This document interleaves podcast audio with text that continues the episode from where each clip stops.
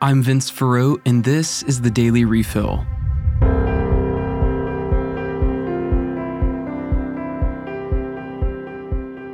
Up first today, there have been angry protests in China over the recent surge in COVID cases in the country. The high numbers come even as China has had one of the most, if not the most, aggressive zero COVID policy in the world.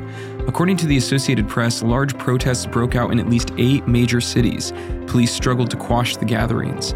These are the largest demonstrations against the ruling Communist Party in China in decades.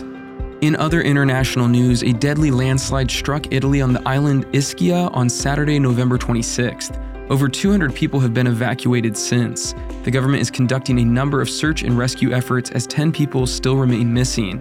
It's also providing roughly 2 million euros in disaster relief aid. Let's pray for all those affected by these tragic events.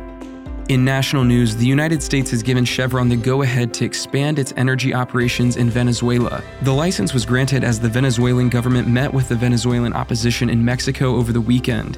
The timing is also highly linked to the global gas shortage, as Russia has cut off its supply from most of the Western world. The Biden administration insists that gas prices are not the cause of the deal, but instead the U.S.'s interest in restoring democracy to Venezuela.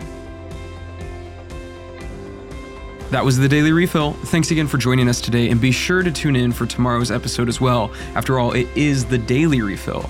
If you want to find more episodes or other great shows, check out spokestreet.com. The Daily Refill is made possible through support by Restored Vows. Restored Vows is a free 14 day program focused on healing marriages. Their website is covenanteyes.com slash restored dash vows.